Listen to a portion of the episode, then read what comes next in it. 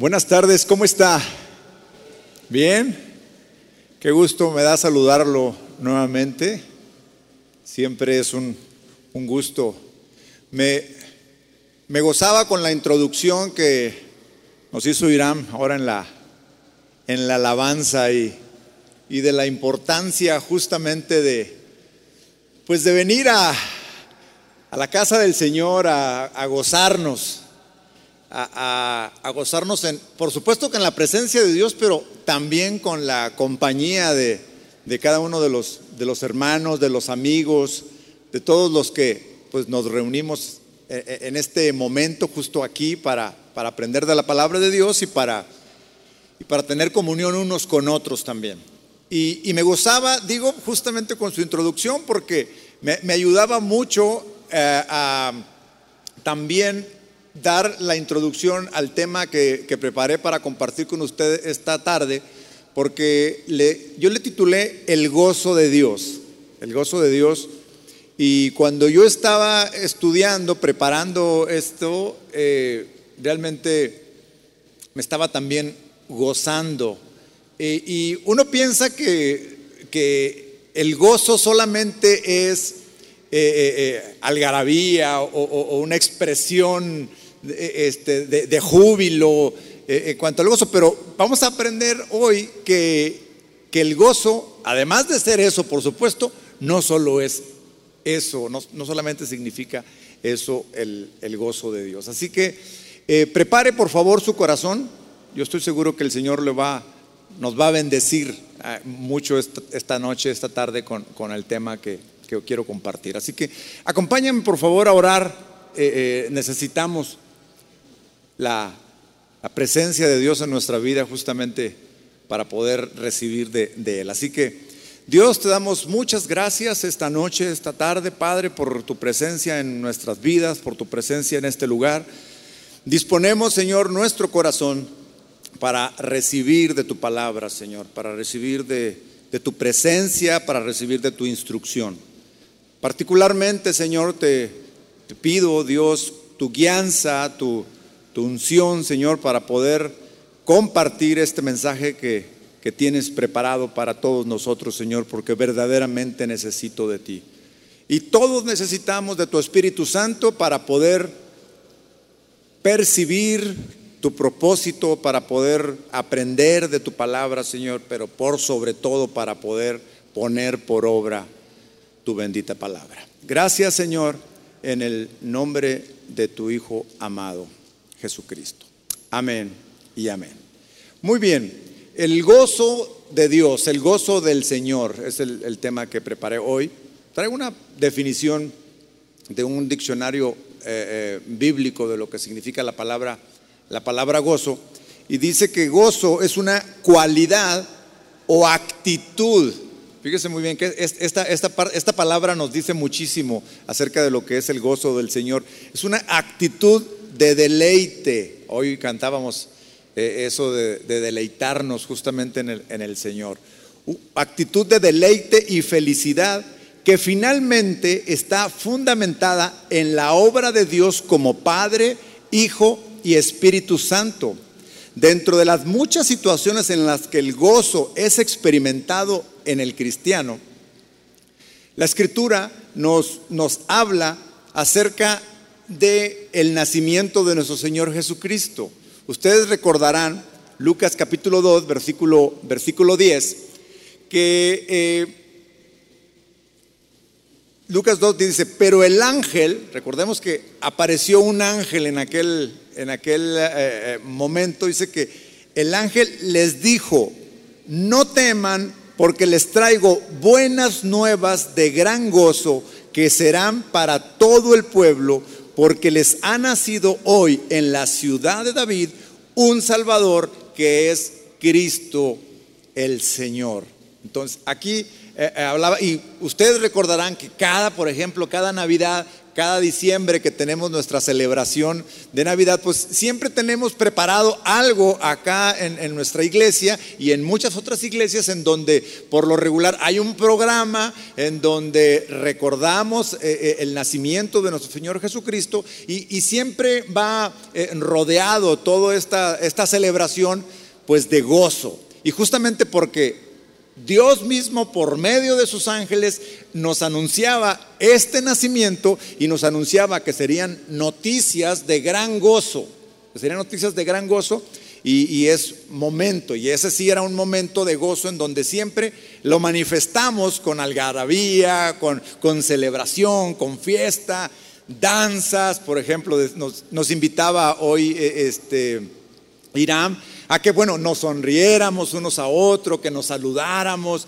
porque todo eso son unas manifestaciones de que realmente en nuestra vida hay, hay un gozo, y es un gozo en esta ocasión marcado aquí en la palabra de Dios por el nacimiento de nuestro Señor Jesucristo. Y más aún cuando ese nacimiento de nuestro Señor es en nuestro corazón. O sea, doble motivo tenemos de que un día vino a esta tierra, nació y fue una noticia de gran gozo. Y por supuesto, cuando nace en nuestro corazón, es decir, cuando nosotros lo hacemos nuestro Señor, pues ahí realmente debería de empezar para cada uno de nosotros una vida de gran gozo, es decir, siempre tener. Y cuando veíamos la, escuchaba la definición que le leía hace un momento, habla de una actitud. Y cuando hablamos de actitud, también hablamos de carácter, también hablamos de una forma de ser. ¿Cuántos han escuchado que muchas veces se dice que los cristianos son aburridos? Que los cristianos somos aburridos, que, que, no vamos a fiestas, que no aceptamos, pues por supuesto que no aceptamos muchas cosas de cómo el mundo eh, le gusta gozarse, porque nosotros tenemos una forma de gozarnos completamente diferente a como el, gozo que el mundo recibe, porque el origen de nuestro gozo viene justamente del nacimiento de nuestro Señor en nuestro, en nuestro corazón. Ahora, también la Biblia nos habla de que el gozo, de que el gozo es un fruto del Espíritu. Si nosotros leemos Gálatas capítulo 5, en el versículo 22, ahí viene una serie, eh, viene relatado una serie de manifestaciones, por supuesto del carácter, pero por supuesto que son frutos, dice, dice la palabra, y entre ellos viene el gozo. Leamos. Gálatas 5, 22 dice, pero el fruto del Espíritu es amor, gozo, paz, paciencia, benignidad, bondad, fidelidad, mansedumbre, dominio propio, y contra tales cosas no hay ley, pues los que son de Cristo Jesús han crucificado la carne con sus pasiones y deseos.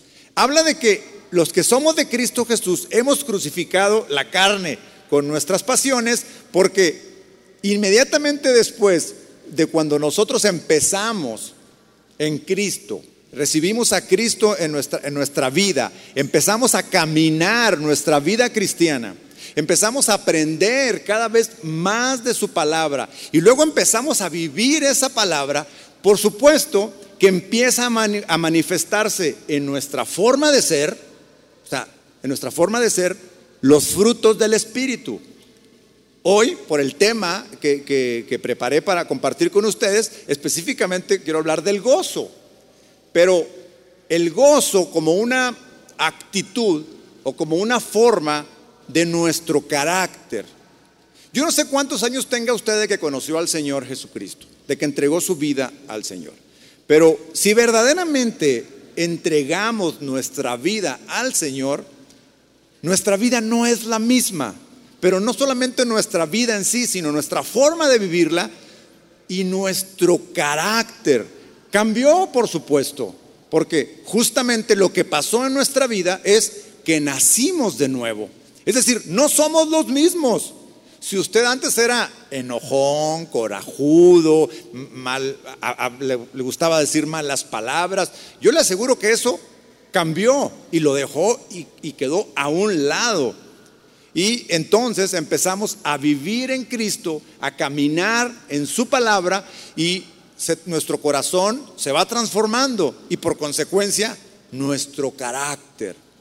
Nuestro carácter cambia y una de las características que ahora nuestro carácter manifiesta o debería de manifestar, y justamente la idea de compartir con usted esto hoy, es que al mismo tiempo también nos hagamos una autoevaluación. A ver, ¿cómo está mi vida en cuanto a la manifestación del gozo? Puedo transmitir por medio de mi carácter y específicamente en esta característica o en esta eh, eh, cualidad que es el gozo. La gente puede ver en mí a Cristo. La gente puede ver en mí eh, que, que de alguna forma soy diferente, pero no porque quiera ser diferente de los demás en el sentido de que quiera ser mejor que los demás sino que puedo manifestar de alguna forma, con mi forma de ser y con mi forma de vivir, que Cristo vive en mí. ¿Para qué? O sea, ¿de qué manera eso glorifica a Dios? Porque vamos a ver que eso glorifica a Dios. Nos, eh, eh, compartía Irán en la introducción. Oiga, cada que cumplimos el propósito para lo cual Dios nos trajo a esta vida, glorificamos al Padre.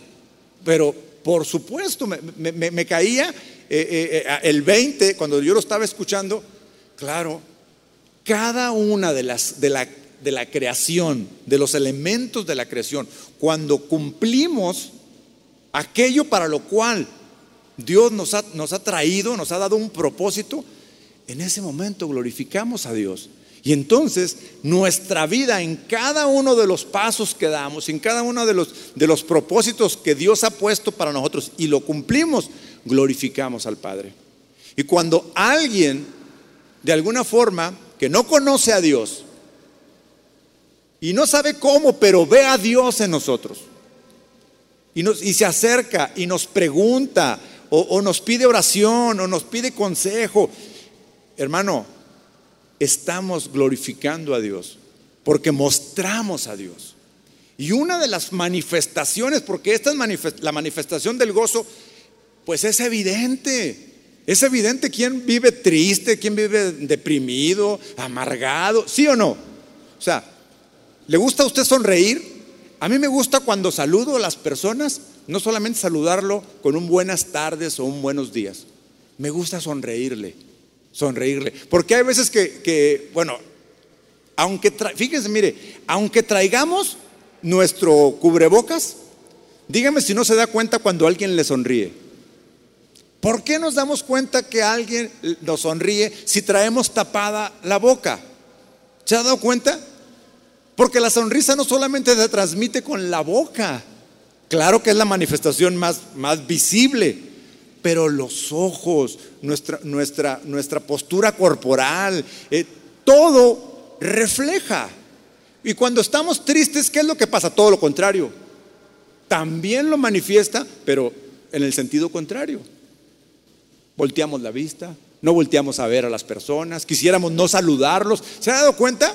Que de repente viene el hermano caminando, vamos y, y uno piensa, ahorita lo voy a saludar y se voltea probablemente está pasando por una situación difícil, probablemente está triste, probablemente trae una amargura en su corazón, no sé, pero sin duda no tiene ganas de, dirigir una mirada, menos dirigir una sonrisa.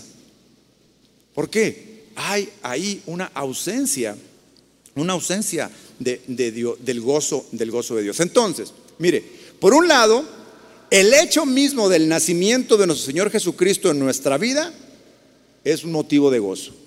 Y por el otro lado, el haber alcanzado la gracia de su salvación, la gracia de su bendición, y que viva en nosotros y que podamos manifestar este, este fruto del Espíritu, que es el gozo, es otra bendición más, no solamente para quienes, para nosotros, sino para los que están alrededor, alrededor nuestro. podemos bendecir y además glorificamos a Dios. Entonces, estos dos versículos que acabamos de leer justamente nos, nos, lo, nos lo demuestran. Ahora, lo contrario al gozo, para entrar un poquito, ver e identificarnos en dónde nos encontramos en cuanto a este fruto del Espíritu y ver si, si realmente en qué nivel voy. Hablemos un poco de aquello que es contrario al gozo, contrario al gozo del Señor. Y algo que es contrario al gozo es la amargura. ¿Sabe usted que la Biblia habla claramente acerca de la amargura? Y nos enseña, de hecho enseña ampliamente sobre la, sobre la amargura. Porque es algo completamente contrario, completamente contrario eh, eh, al gozo. Aunque el tema de hoy, de hoy es el gozo, es importante que identifiquemos algunos aspectos de la amargura para que veamos en dónde, en dónde nos encontramos. Entonces, cuando el gozo está ausente, por lo regular, tendemos a ubicarnos en el lado opuesto del, del gozo. Es decir, no, no hay como puntos neutros, ¿no? O sea, nos vamos hacia el lado de la tristeza, del enojo o de la, de la misma amargura, siendo el tema de la amargura el tema más grave, el tema más grave de esta, de esta condición. Tristeza, pues todos en algún momento sentimos una cierta tristeza por algo que pasa en nuestra vida, pero por lo regular es una, una tristeza transitoria, debería de pasar, debería de pasar. Eh, eh, eh, algún enojo, alguna situación de enojo que nos rebasó alguna situación, pues también. Pero la amargura es un tema realmente peligroso. Es un tema realmente peligroso. Efesios capítulo 4. Efesios capítulo 4 en el versículo 31.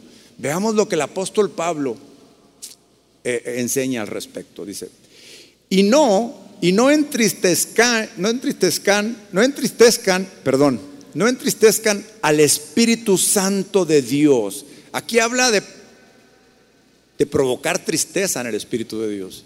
Acuérdense que Dios es una persona. Recordemos que Dios es una persona y nuestras actitudes hacen también que se entristezca el Espíritu Santo. Por el cual fueron sellados para el día de la redención.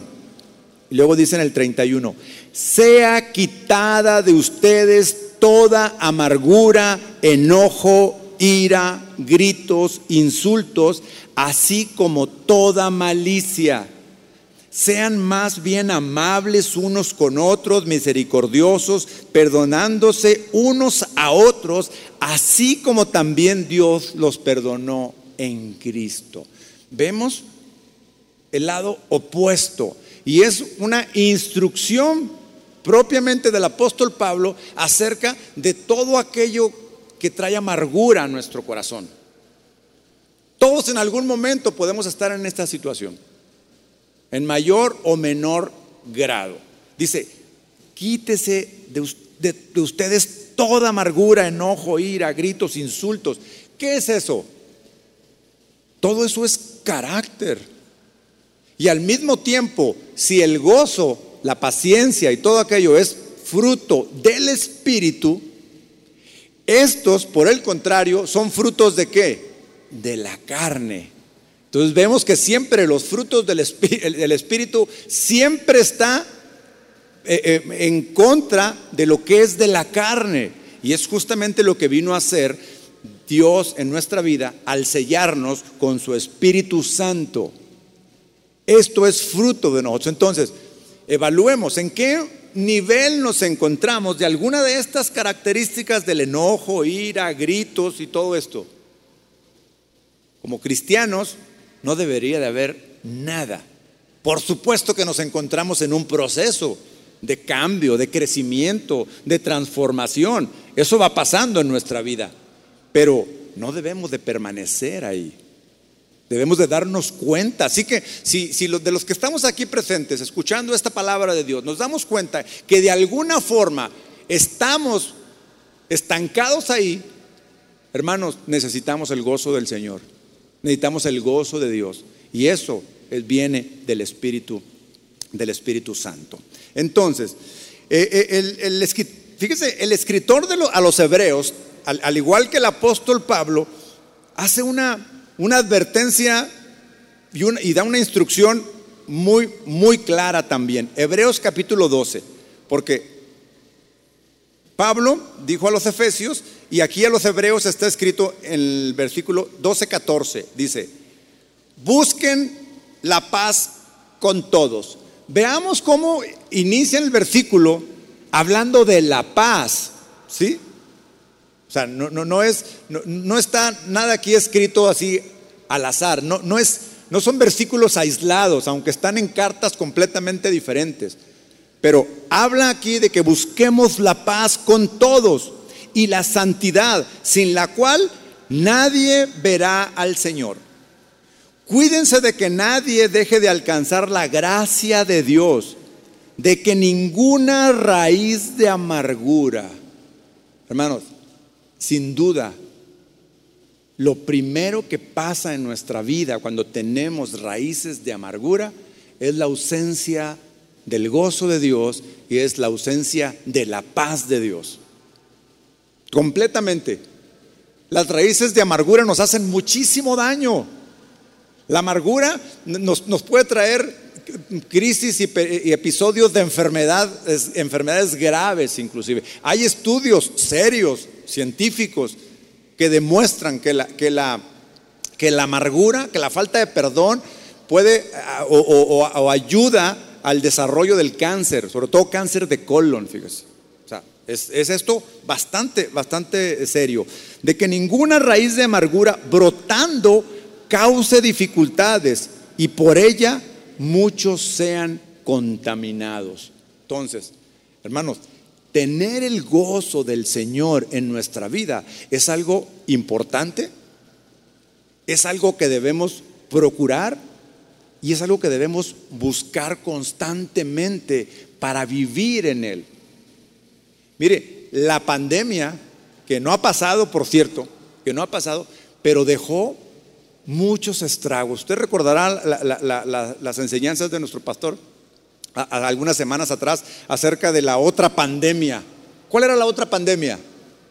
La de la depresión, la de la tristeza, la de la desesperación. ¿Sí? Entonces, ¿y, qué fue lo que pasó en este, en estos, en este proceso de, pandemia? ¿Qué fue lo que vivimos? Aislamiento. ¿Sí? ¿Sí o no? Nos aislamos. En primer lugar, casi, casi, en primero de la sociedad. Cuando alguno llegó a, estar enfermo, se aisló de la familia. O sea, ahora sí, solito encerrado en su cuarto. ¿Alguien le tocó vivir eso? Solito y aislado en su, en su, en su cuarto. Nos aislamos del cuerpo de Cristo. O sea, no vinimos a la, a la iglesia. Y luego, si a eso le sumamos que dejamos de escuchar la palabra de Dios, bueno, era eh, todo aquello estaba perfecto para raíces de amargura, para tristeza, para depresión y por supuesto para la ausencia del gozo de Dios en nuestra vida. Hermanos, la pandemia no ha pasado, pero debemos de estar conscientes de que esa condición de nuestro espíritu y de nuestra vida debe de terminar ya. Debe de terminar ya para entrar completamente en nuestra vida cristiana, en el gozo del Señor y vivir en el gozo de, su presencia y de tener comunión, primero con Él, primero con Dios, con su Espíritu Santo y por supuesto la comunión entre, entre nosotros. Entonces, ¿De qué manera entonces nosotros podemos identificar si nos encontramos en una condición de, amargura? Mire, la persona que es amargada a menudo es resentida, cínica, cruel, indiferente y desagradable. ¿Usted ha conocido a alguien así? Seguramente usted en alguna ocasión ha identificado a alguna persona con la cual prefiere sacarle la vuelta. ¿Sí o no? Él dice, ay, ojalá, ojalá y mejor no, no, me lo encuentre, o mejor, ya sea en la iglesia o en cualquier otro lugar. ¿Por qué? Porque es muy negativo, siempre se está quejando de todo, eh, habla con ironía, habla con sarcasmo. ¿Qué es todo esto? Es sacar de adentro todo aquello que nos desagrada. Una persona amargada se niega a la reconciliación. Alguien que se siente ofendido, alguien que se siente traicionado y, que se siente así y está mm, sufriendo por esa condición, por lo regular, si cae en la amargura, se niega a reconciliarse con la otra persona. Porque llega a estar en llega a mantenerse en una condición en la que quiere estar ahí porque su amargura la alimenta cada vez más y más. Una persona amargada necesita que todos escuchen sus quejas. Se queja de todo, se queja del clima, de la política, de las, de las alabanzas que esas no le gustan, que está muy frío el aire en la mañana o que hace mucho calor, pero siempre encuentra algo de qué quejarse. Hay amargura en su corazón. Quiere constantemente manifestar algo y que los demás lo escuchen. Es una característica. La amargura nos lleva a la calumnia o a cualquier comentario que pueda herir a las personas. Cuando en, el, matrimonio, por ejemplo, cuando el matrimonio empieza a tener problemas, empiezan a haber diferencias y que, y no se solucionan y que empieza pasa el tiempo y, no se, y no se habla, no se soluciona el problema, se resisten. Bueno, después las discusiones, primero empiezan, eh, eh, eh, empieza a, a, todo estar en contra, a todo estar en contra uno del otro. Siempre discuten por cosas insignificantes, cosas, que, no, que no vale la pena discutir. Pero después se empiezan a hablar con sarcasmos, con ironía, ¿Qué es eso? El deseo de que con mis palabras la otra persona sienta que estoy enojado, sienta que no estoy satisfecho. Y además eso lo va a herir. Y quiero herirlo. Eso, hermanos, es amargura. Amargura en el corazón. Está, no está dispuesto a una reconciliación. Ahora, no quiero decir que todos estamos amargados, por supuesto. No, no, no, es, lo, he traído a este nivel de gravedad aquí para contrastarlo justamente con lo que es el gozo de Dios, para con lo, con lo que es la condición de estar en una vida de gozo, en una vida de bienestar con Dios. Pero no, si bien no estamos eh, eh, eh, amargados, pero en algunas ocasiones algo que no una amargura, pero sí una tristeza nos puede quitar el, el gozo. Nos puede, o, la amargura podría iniciar por medio de una, de una tristeza. Pero todos nos hemos sentido tristes alguna vez, porque todos hemos perdido algún familiar, algún amigo, en una despedida. ¿Cómo se siente cuando está triste? A veces tiene ganas de llorar, a veces está sensible, a veces está desanimado, no se quiere levantar, no, se, no quiere comer, en fin, está ahí. Ahora, todos esos momentos de estar triste, por lo regular, vienen hacia nosotros del exterior, de situaciones externas que nos suceden, como por ejemplo cuando perdemos a un familiar. Es algo que pasó de manera externa, o sea, no, no tenemos control de esta situación y entonces, pero cuando viene a, nuestra vida, pues es natural, es natural sentir cierta tristeza por un tiempo, por un tiempo, pero por lo regular, por lo regular, esta tristeza pasa, no se queda. Es decir, no hace en nosotros una amargura, es algo completamente natural. Entonces, o, cuando algún plan que hacemos no nos sale, no salió como nosotros queríamos, no alcanzamos algún objetivo que nos habíamos planteado, pues por lo regular también nos ponemos tristes, pero no es algo que nos mantenga ahí toda la vida, ¿verdad? lo, superamos. Pero lo que sí debemos de tener eh, eh, eh, mucho cuidado es en los procesos y los casos en donde caemos de, de amargura. Entonces, la mayoría de las veces la tristeza o el desánimo pasan o son situaciones por eh, algo, algo externo. No es el caso de la depresión. El caso de la depresión, sí hay una, situación interna de desequilibrios eh, hormonales, pero esa es una situación completamente diferente, es, es una enfermedad que por supuesto necesita ser, ser, tratado. Pero en el caso del resto de las, de las tristezas y las causas por las cuales este, eh, nos sentimos tristes, por lo regular deben de pasar al, al, poco, al poco tiempo. Entonces, Juan capítulo 15, en el versículo 11, el Señor Jesús dice algo para todos nosotros como cristianos, que cuando yo empecé a estudiar el tema, fue el primer versículo que, leí sobre, sobre el tema. Juan 15, 11 dice, estas cosas les he hablado para que mi gozo esté en ustedes y su gozo sea perfecto. Su gozo sea perfecto. Entonces, como cristianos, nosotros debemos de manifestar el gozo, pero tenemos que darnos cuenta que no es nuestro gozo, sino que es el gozo de Dios perfeccionado en nosotros. Y ahorita vamos a ver exactamente cómo, cómo es que esto, que esto pasa. Porque con nuestro propio gozo, o con el gozo natural, digámoslo de alguna, de alguna forma, pues no alcanza, porque el gozo que nosotros conocemos, o que el gozo que el mundo conoce, por lo regular es ocasionado por, también por agentes externos.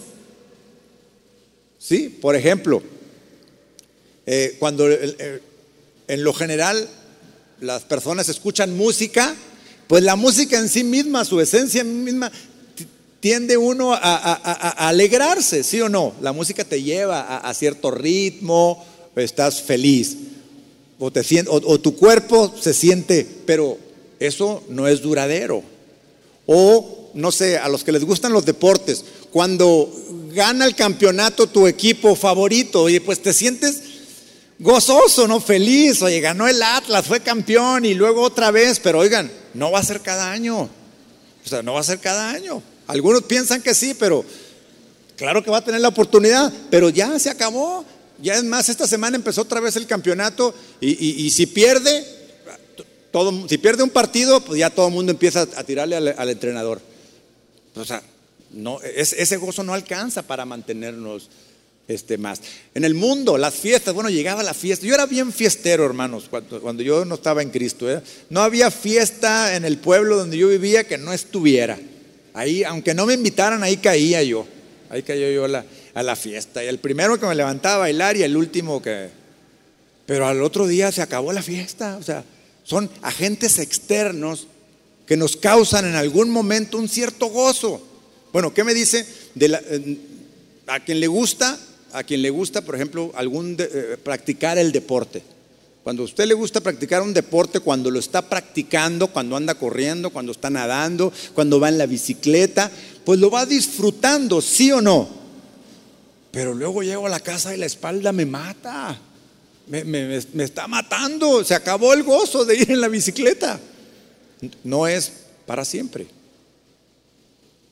¿Qué me dice del gozo de las sustancias tóxicas? El alcohol, o las drogas son efímeros. Así se van. Ese gozo no es el gozo que Dios quiere para nosotros. No es el gozo del cual Jesús habla. Este gozo no es causado de, una, de un agente externo, sino que viene de adentro mismo.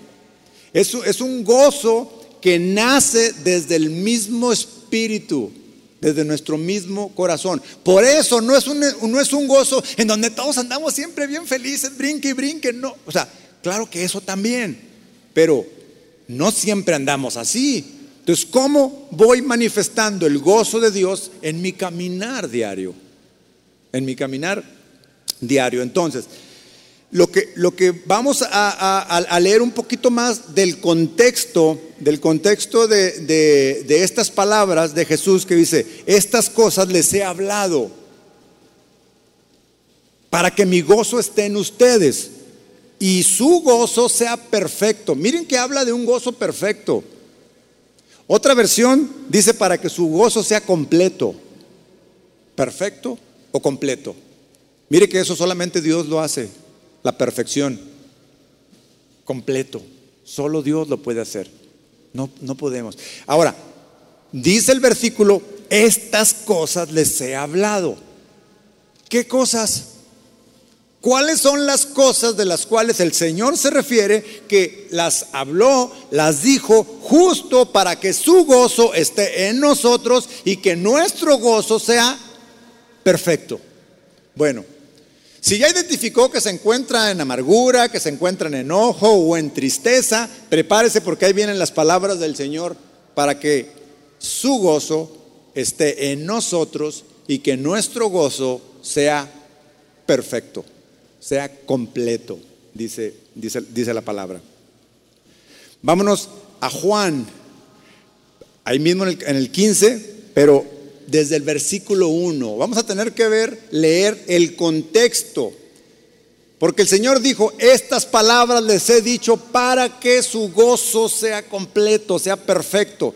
¿Cuáles son esas palabras? Dice, Juan 15,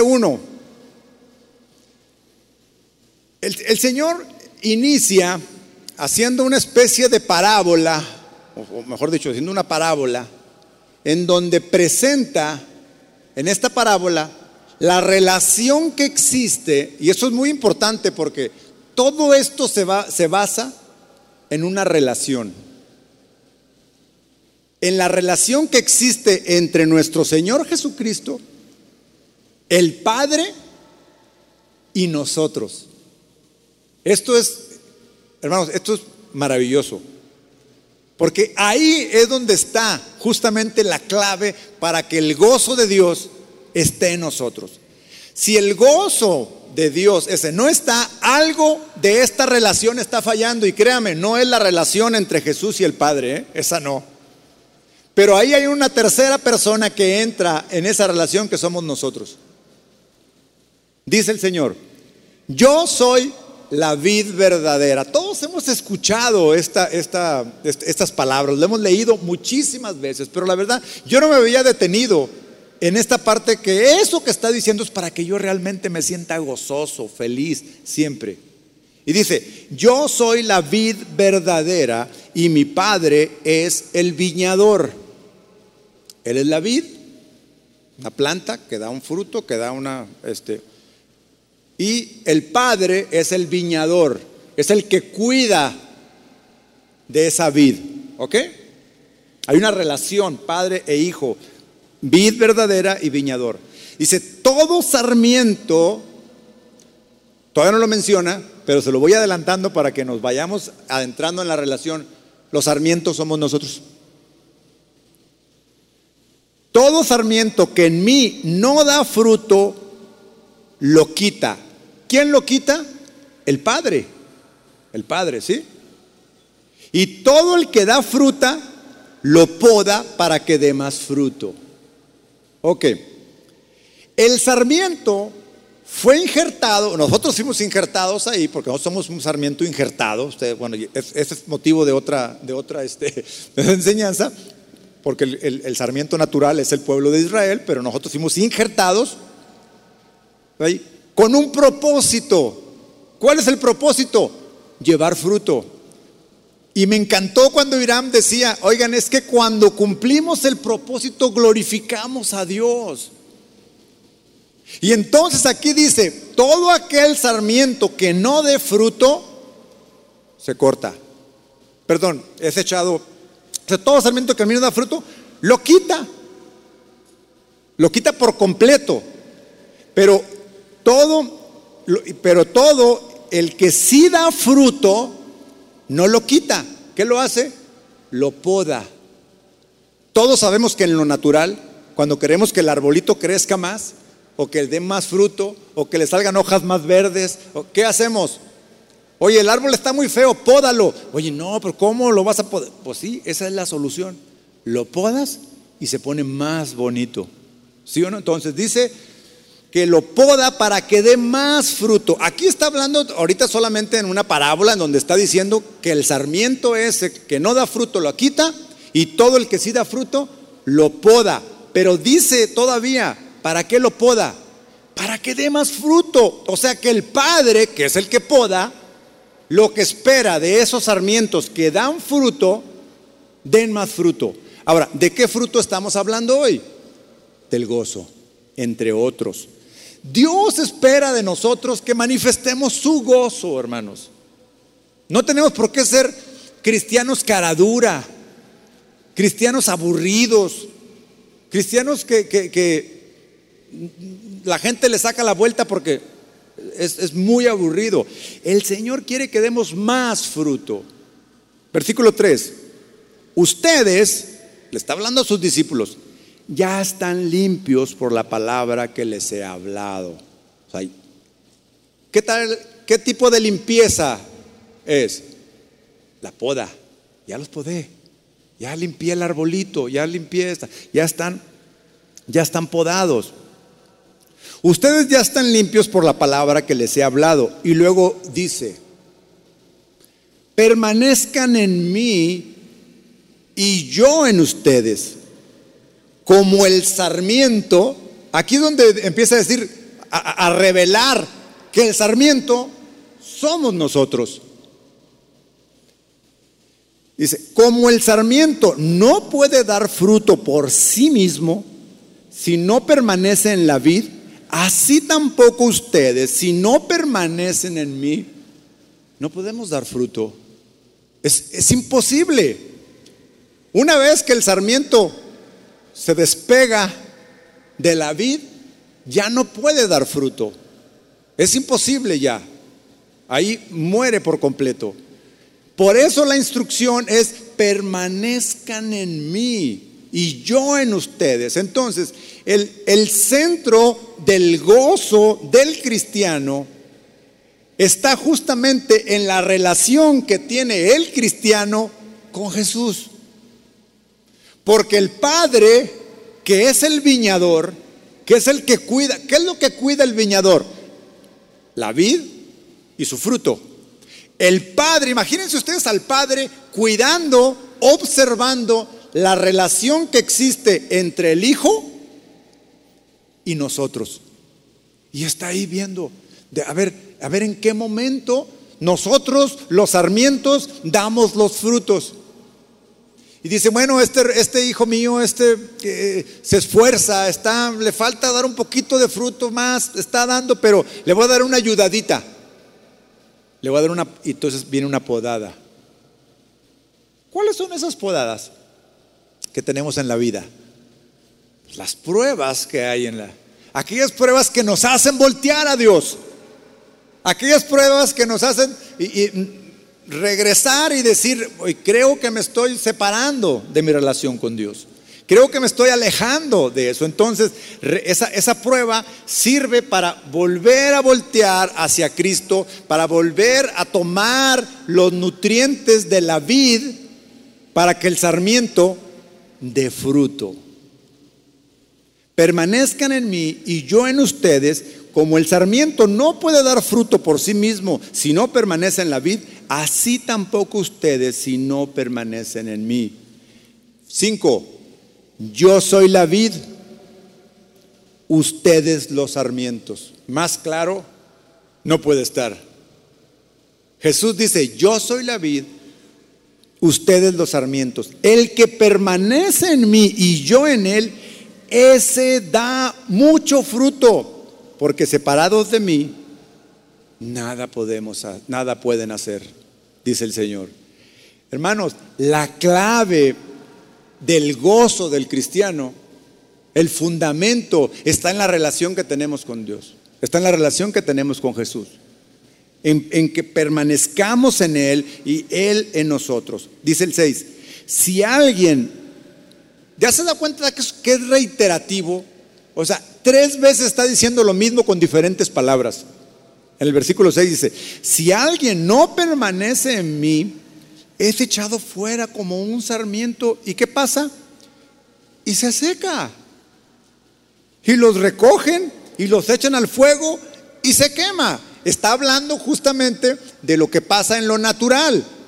El, agricultor que ya uno pasó cortando los sarmientos, se fueron secando, los fueron tirando y alguien pasa, los levanta y los queman. ¿Por qué? Porque ya no tienen fruto, ya no tienen razón alguna de, guardarlos. Se tira, se tira por completo. Siete, si permanecen en mí, nuevamente, o sea, es reiterativo. Si esto es reiterativo, realmente es porque es muy importante. Dice, si permanecen en mí y mis palabras permanecen en ustedes, pidan lo que quieran y les será hecho. Para muchos es, controversial este versículo que dice, ah, entonces puedo pedir lo que quiera. porque el Señor Jesús se atreve, se atreve a decir, puedes pedir lo que quieras, te lo voy a conceder? Es, es muy atrevido, ¿no? De que, porque en el versículo, previamente en el mismo versículo, está diciendo que es justamente todos aquellos que permanecen en Él los que pueden pedir lo que quieran. Y, está tan confiado el Señor Jesús de decirnos, pide lo que quieran, porque si sabe que permanecemos en Él, no vamos a pedir otra cosa que no sea algo que le agrade a Él, que no sea algo que lo glorifique a Él. Porque si llegáramos a pedir algo que no lo glorifica, es una señal de que no permanecemos en Él. Y entonces algunos lo agarran como, es que Dios dice que le puedo pedir lo que quiera, Señor, quiero un auto BMW del 22. Si ya salió el 23 y ahí está, Señor, y, tú me dijiste, y tú, no, no, eso, eso, ¿en qué glorifica a Dios? Por el contrario, lo único que dice es que mi corazón está, pero muy alejado de Él, porque tengo mi vista en las cosas materiales. No quiere decir que Dios no me pueda dar un auto de esa por supuesto que puede eso y más. Pero en eso no consiste mi relación con Dios. En eso no consiste la relación que tenemos con Dios. Sino consiste completamente en otra cosa que tiene que ver con los frutos del Espíritu, específicamente el del, el del gozo hoy.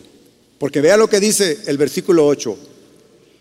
En esto, ¿en qué? en que permanezcamos en Él, en que hagamos su voluntad. Dice, en esto es glorificado mi Padre. ¿En qué? En que tengamos una relación sólida con Él, que hagamos su voluntad, que conozcamos su voluntad, pero también que, que demos fruto, que manifestemos el gozo del Señor. Por eso cuando eh, daba la, introducción en la, alabanza a Irán y decía, eh, eh, es que cada que hacemos esto glorificamos a Dios. Y yo me estaba acordando de este versículo en donde justamente decía, en esto es glorificado mi Padre, en que den mucho fruto. Amor, gozo, paz. Hoy estamos hablando del gozo, de la relación que tenemos con Dios. Y así prueben que son mis discípulos. Entonces, hermanos, nuestra vida de frutos del Espíritu prueba realmente que somos discípulos de Él. O sea, prueba que qué? Que somos cristianos. Por eso la gente dice es que eres como diferente. Diferente, no raro, ¿eh? Diferente. Pero no diferente como mejor que tú. Diferente como que tengo una relación con alguien que ese alguien es Dios y que ese alguien depositó en mí su gozo. Y entonces mi gozo es perfecto. Habla de perfección del gozo. Estas cosas les he hablado, después dice el versículo 11, estas cosas les he hablado para que mi gozo esté en ustedes y su gozo sea perfecto. Entonces, en resumen, el contexto anterior de este versículo habla de permanecer en Dios, habla de que no podemos estar separados de Él porque no podemos hacer nada. De que si estamos unidos a Dios, daremos mucho fruto. Que si permanecemos en Él, podemos cumplir sus mandamientos. Y lo que más me gusta es que si estamos en esa condición, glorificamos a Dios. Tenemos una vida que exalta a Dios, que glorifica a Dios. Entonces, el gozo perfecto o completo no es exclusivamente un estado de emoción o de algarabía o de manifestación del cuerpo. eso es una parte, pero no es exclusivo. Tiene que ver con todos los otros frutos también, entre ellos el gozo y permanecer en Dios. Pero vean lo que dice más adelante ese versículo, que también nos deja una, una gran riqueza. Dice, este es mi mandamiento, que se amen los unos a los otros, así como yo los he amado. Nadie tiene un amor mayor que este, que uno dé su vida por sus amigos. Ustedes, vean lo que dice aquí, si no es maravilloso. Lo está diciendo Jesús. Ustedes son mis amigos si hacen lo que yo les mando. ¿Se imagina? ¿Se imagina amigos de Jesús? ¿No es este realmente en sí mismo un motivo de gozo mismo el que Dios mismo me considere su amigo? ¿Quién no quiere un amigo así? Bueno, es más, ¿Quién no quiere que, le, que lo considere Dios mismo un amigo de él? ¿Sabe qué es lo que yo lo, he aprendido con, trabajando con los adolescentes? Lo que más anhelan ellos en la edad es que alguien los acepte, que alguien los considere amigos, es que alguien los incluya en su círculo ¿Sabe cuánto sufren los chicos adolescentes porque, porque se puedan sentir eh, eh, eh, aislados, porque no tengan amigos, porque los desprecien? Cuando tenemos a Dios mismo, nosotros tenemos a Dios mismo manifestándonos que podemos ser sus amigos. 15. Ya no los llamo siervos, porque el siervo no sabe lo que hace su Señor, pero los he llamado amigos porque les he dado a conocer todo lo que he oído de mi Padre. Entonces, vea, el contexto anterior del versículo, aquel de que nos permanezcamos unidos a Él como fuente del gozo. Y luego el contexto posterior en donde habla de la relación de amistad, de la relación personal con Dios, fortalece que justamente el gozo de Dios se basa en la relación que tenemos con Dios, pero también en la relación que tenemos con los hermanos, con la congregación. De ahí la importancia de que no solamente tengamos una relación de cuando venimos, buenas tardes hermano, ¿cómo está hermano? Así, muchos de, vista simplemente porque el versículo 12 dice, este es mi mandamiento, que se amen los unos a los otros. Entonces no solamente habló de la relación con Dios, pero habla también de la relación entre los hermanos. Amémonos unos a otros. Hermanos, no es casualidad, no es coincidencia que los dos mandamientos más importantes sean amarás al Señor tu Dios por sobre todas las cosas y a quién más? Y al prójimo.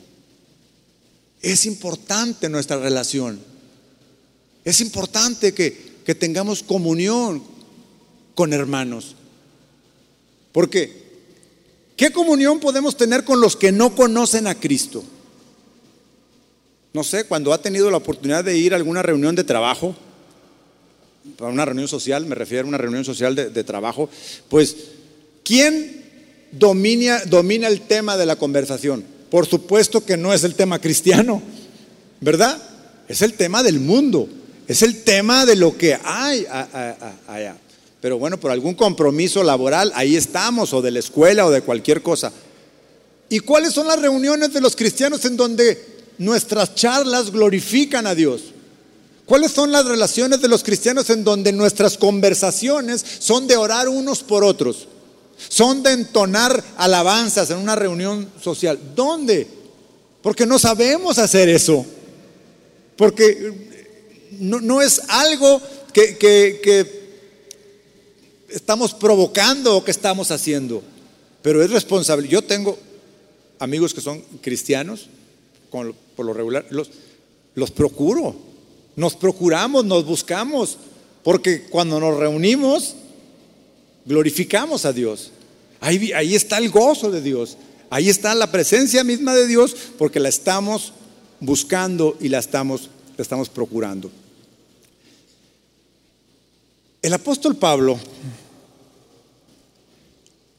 es un ejemplo, cuando yo cada, que, que, leo o estudio al, apóstol Pablo, encuentro algo, eh, alguna una característica diferente que me, que me abre los ojos en su vida cristiana, por supuesto en su doctrina y en lo que enseña, pero cuando veo cómo toma él el tema del gozo, hermanos, lo toma muy en serio muy, muy, muy en serio. No permite, él no permite que ningún factor externo, cualquiera que sea y de la gravedad que sea, afecte su gozo, el gozo que tiene en su relación con Dios. Hay una carta que le voy a ser sincero, hasta ahora que estaba estudiando sobre el tema del gozo, me, di cuenta de, de, la riqueza que hay en esta carta es la, carta a, los filipenses. Está, son cuatro capítulos nada más. Son cuatro capítulos eh, eh, eh, y el centro de esta carta es agradecimiento, agradecimiento, pero vestido de unas manifestaciones de gozo los cuatro capítulos, por donde lo busque. No hay manera de hoy de que leamos los cuatro, pero yo le voy a pedir que los, que los, que los lea. Mire, se repiten 16 veces la palabra alegría, gozo o algún derivado de esta palabra. Una carta contra la amargura, abiertamente habla contra la amargura y en favor del gozo. El secreto del gozo de Pablo no puede estar relacionado con circunstancias exteriores sino todo está adentro en su relación con, con Dios. Puede darme cuenta que la mente de Pablo está programada y no se sale de su programa. Está programada para ver todo lo bueno y toda la bondad de Dios. Es la única forma de mantenerse en el gozo de Dios en las circunstancias particularmente en las que estaba Pablo cuando escribió esta carta. Todos los que hemos leído las cartas de Pablo sabemos que en diferentes circunstancias él estuvo en mucha tribulación y tribulación en serio. Bueno, cuando escribió esta carta no era la excepción, no era la excepción. Quiero que se ubique en el contexto. Pablo estaba preso. Pablo estaba preso acá. Y entonces, Filipenses capítulo 1. Y, vamos a leer algunos versículos, no todos porque hay muchísimos, se los voy a dejar de, de tarea esas, que la lea y encuentre. Si usted está batallando con la amargura, con la tristeza, con la desesperación, con las circunstancias que lo mantienen triste, esta carta es de completo ánimo para todas esas personas. Dice, doy gracias a mi Dios siempre que me acuerdo de ustedes. Pido siempre con gozo. Pido siempre con gozo en cada una de mis oraciones por ustedes, por su participación en el Evangelio desde el primer día hasta ahora. Pablo siempre encontrando lo bueno en todo, lo bueno de Dios Aquí él se acuerda del primer día de ellos, se acuerda de la participación de ellos en el Evangelio. Y está escribiéndoles la carta y los está saludando, está en el, versículo 3 apenas, y les está diciendo, si vieras con, con qué alegría me acuerdo de ti, con qué gozo desde el primer día cuando te iniciaste en el Evangelio, que si supiera la historia de cómo se, fundó esta iglesia eh, en Filipenses, es un milagro de Dios maravilloso. Y me acuerdo, dice, me acuerdo de ese, de ese primer día. Vamos al versículo 12. Dice, quiero que sepan, hermanos, que las circunstancias en que me he visto han redundado en un mayor progreso del Evangelio. Cuando iniciamos a leer el versículo, parecía que Pablo iba a empezar a quejarse. Dices, ay, viene, como cuando oye uno a uno de esas personas que siempre son negativas, ay, viene este otra vez con otra cosa negativa. Pablo empieza a decirles, quiero que sepan, hermanos, que las circunstancias en las que me he visto, o sea, los problemas, las dificultades, el que está preso, pues resulta que hay algo bueno. Resulta que hay algo bueno en esto, dice, han redundado en un mayor progreso del Evangelio. Vean que Pablo no se queja de que está preso, no se queja de que tiene unas cadenas, no se queja de que tiene una guardia ahí al, al lado cuidándola. Dicen, hermanos, estoy tan gozoso de que esta situación en la que me encuentro, lo que ha pasado es que ha redundado en un mayor progreso del Evangelio. ¿Cuál era la misión de Pablo? La misión de Pablo, el propósito de Pablo era el extender el Evangelio. ¿Qué pasa cuando cumplimos el propósito? Glorificamos a Dios. Y él veía que en esas circunstancias él estaba glorificando a Dios. Dice, de tal manera, vea el versículo 13, de tal manera que mis prisiones por la causa de Cristo se han hecho notorios en toda la guardia pretoriana. Miren, pues la guardia que tenía pues no, tenía otra forma más que escuchar cada que Pablo hablaba del Evangelio, cada que Pablo testificaba, cada que Pablo se expresaba sobre Dios, ahí estaban los romanos escuchando. Y eso él también lo veía como algo, como algo, algo, benéfico. Dice, se han hecho notorias en toda la guardia.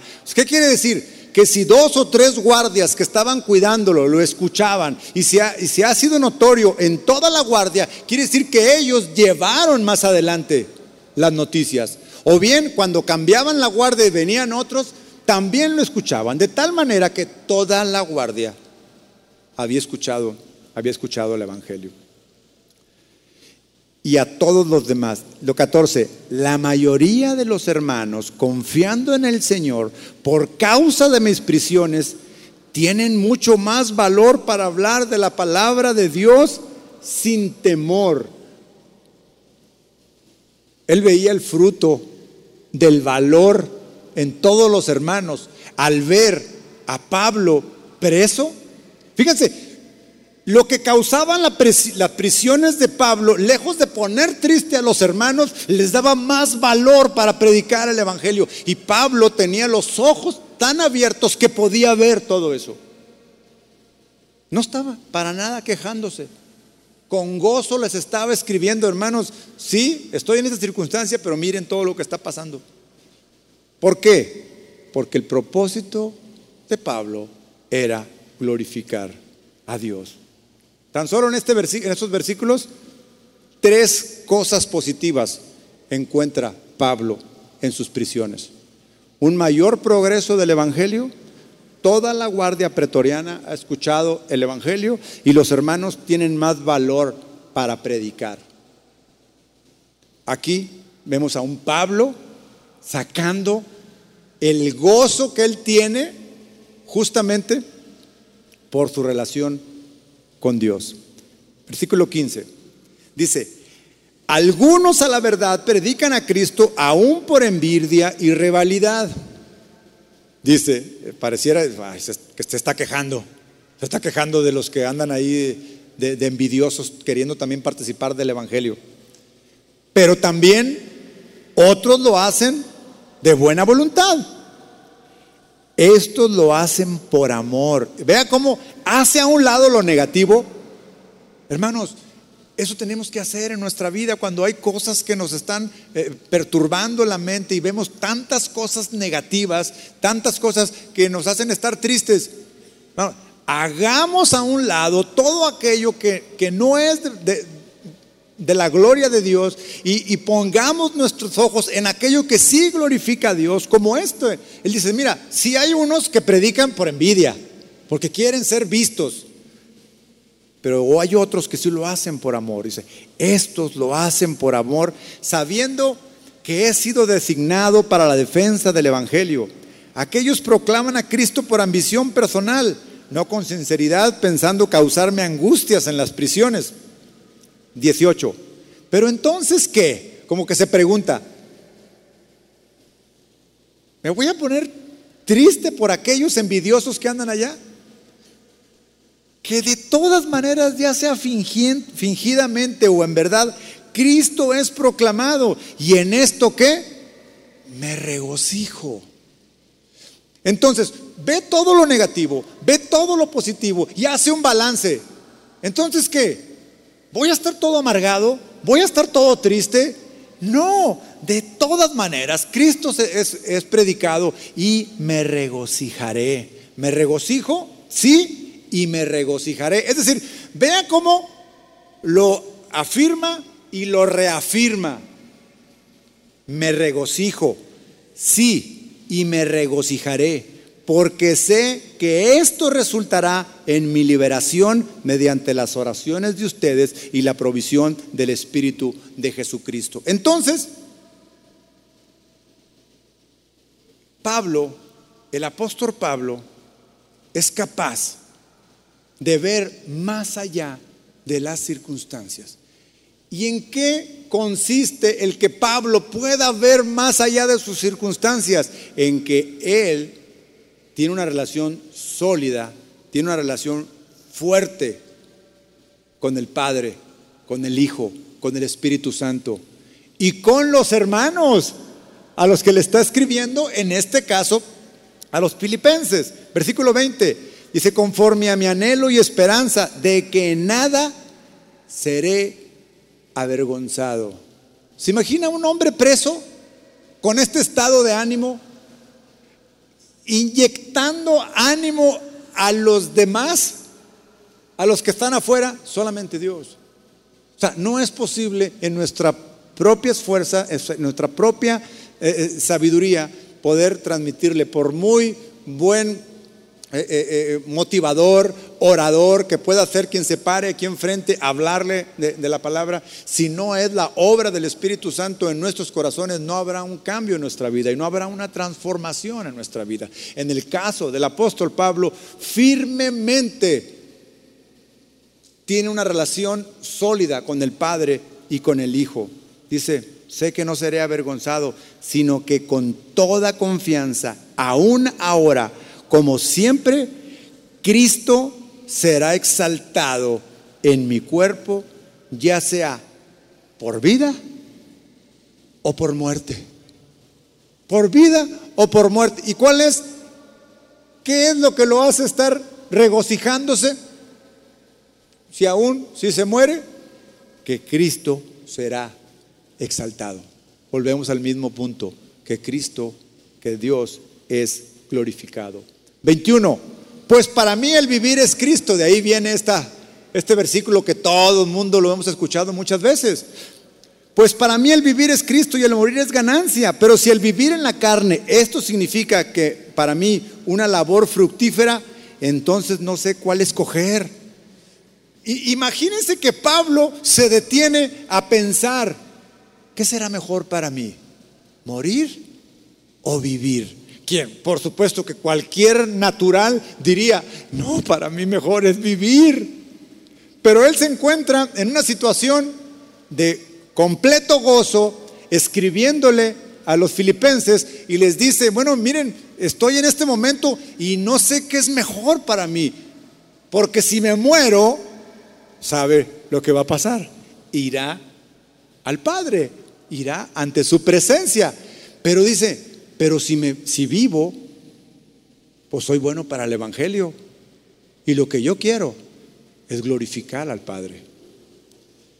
Dice, no sé cuál escoger, porque en ambos lados me siento apremiado, teniendo el deseo de partir y estar con Cristo, pues eso es mucho mejor. Sin embargo, continuar en la carne es más necesario por causa de ustedes. Y convencido de esto, sé que permaneceré y continuaré con todos ustedes para su progreso y gozo en la fe. Pablo estaba convencido que si él permanecía extendiendo el Evangelio, sería por el beneficio de todos los que aprendemos de él, pero algo muy importante, que progresaríamos y estaríamos con gozo en la fe, para que su profunda satisfacción por mí abunde en Cristo Jesús a causa de mi visita otra vez a ustedes. Y podemos seguir leyendo esta carta y vamos a ver, vamos a ver que Pablo estaba programado para ver todo lo bueno que Dios ponía delante de él, en lugar de ver todo las adversidades que se presentaban.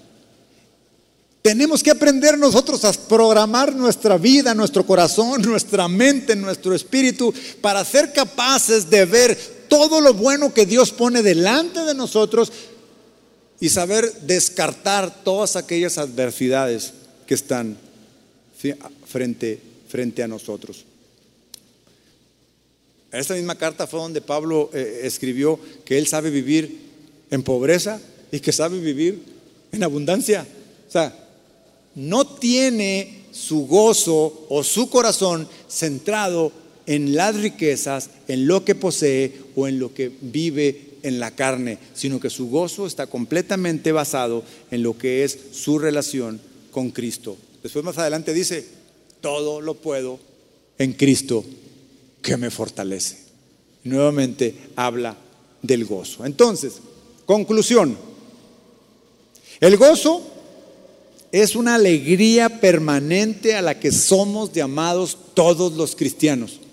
Un contentamiento, un estado, un estado de salud, de salud espiritual, de salud emocional, de salud social, digámoslo de alguna forma, en la relación con nuestro Padre, con nuestro Salvador, con el Espíritu Santo y por supuesto también con los hermanos. No es simplemente una emoción, sino una calidad de vida basada en la eterna y segura relación con el Padre, el Hijo y el Espíritu Santo. Amén. No quisiera terminar sin antes orar, tomar un tiempo para que si alguien de los presentes acá o de los que nos están viendo vía internet se ha dado cuenta después de, de escuchar esta palabra que necesita hacer un cambio en su vida. Se, da cuenta, se ha dado cuenta que a pesar de haberle entregado su vida a Dios, hace muchos años y de venir a la iglesia, ¿no está viviendo este gozo de Dios? Pues hoy es la gran oportunidad de decir, Señor, después de tantos años, no estoy viviendo tu gozo. Y yo quiero que, que ese gozo sea el gozo del que habló el Señor Jesús, el gozo perfecto, el gozo completo. Cierren todos sus ojos, por favor. Y solo quien quiera que necesite entrar en esta, que tenga esta necesidad, si quiere se puede poner de pie, si quiere. Si ya no quiere vivir en amargura,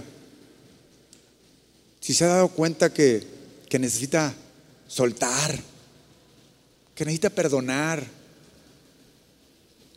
que necesita darle vuelta a esa situación emocional y espiritual para vivir el el gozo de Dios, hoy dígale a Dios, Señor, me estoy dando cuenta que, que necesito entrar en una relación más, más fuerte contigo, más personal, más íntima. Dígale, ore a Dios y manifiéstele, dígale con sus palabras, Señor, quiero dar este fruto de gozo en mi vida.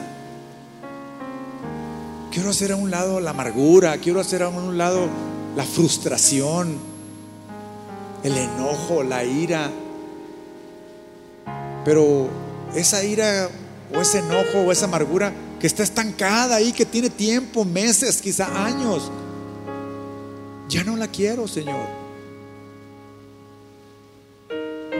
Yo sé que si me uno a ti, que si te entrego mi vida firmemente, que si cumplo tu palabra, tú puedes perfeccionar tu gozo en mí.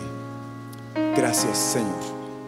En el nombre de tu Hijo, Jesús.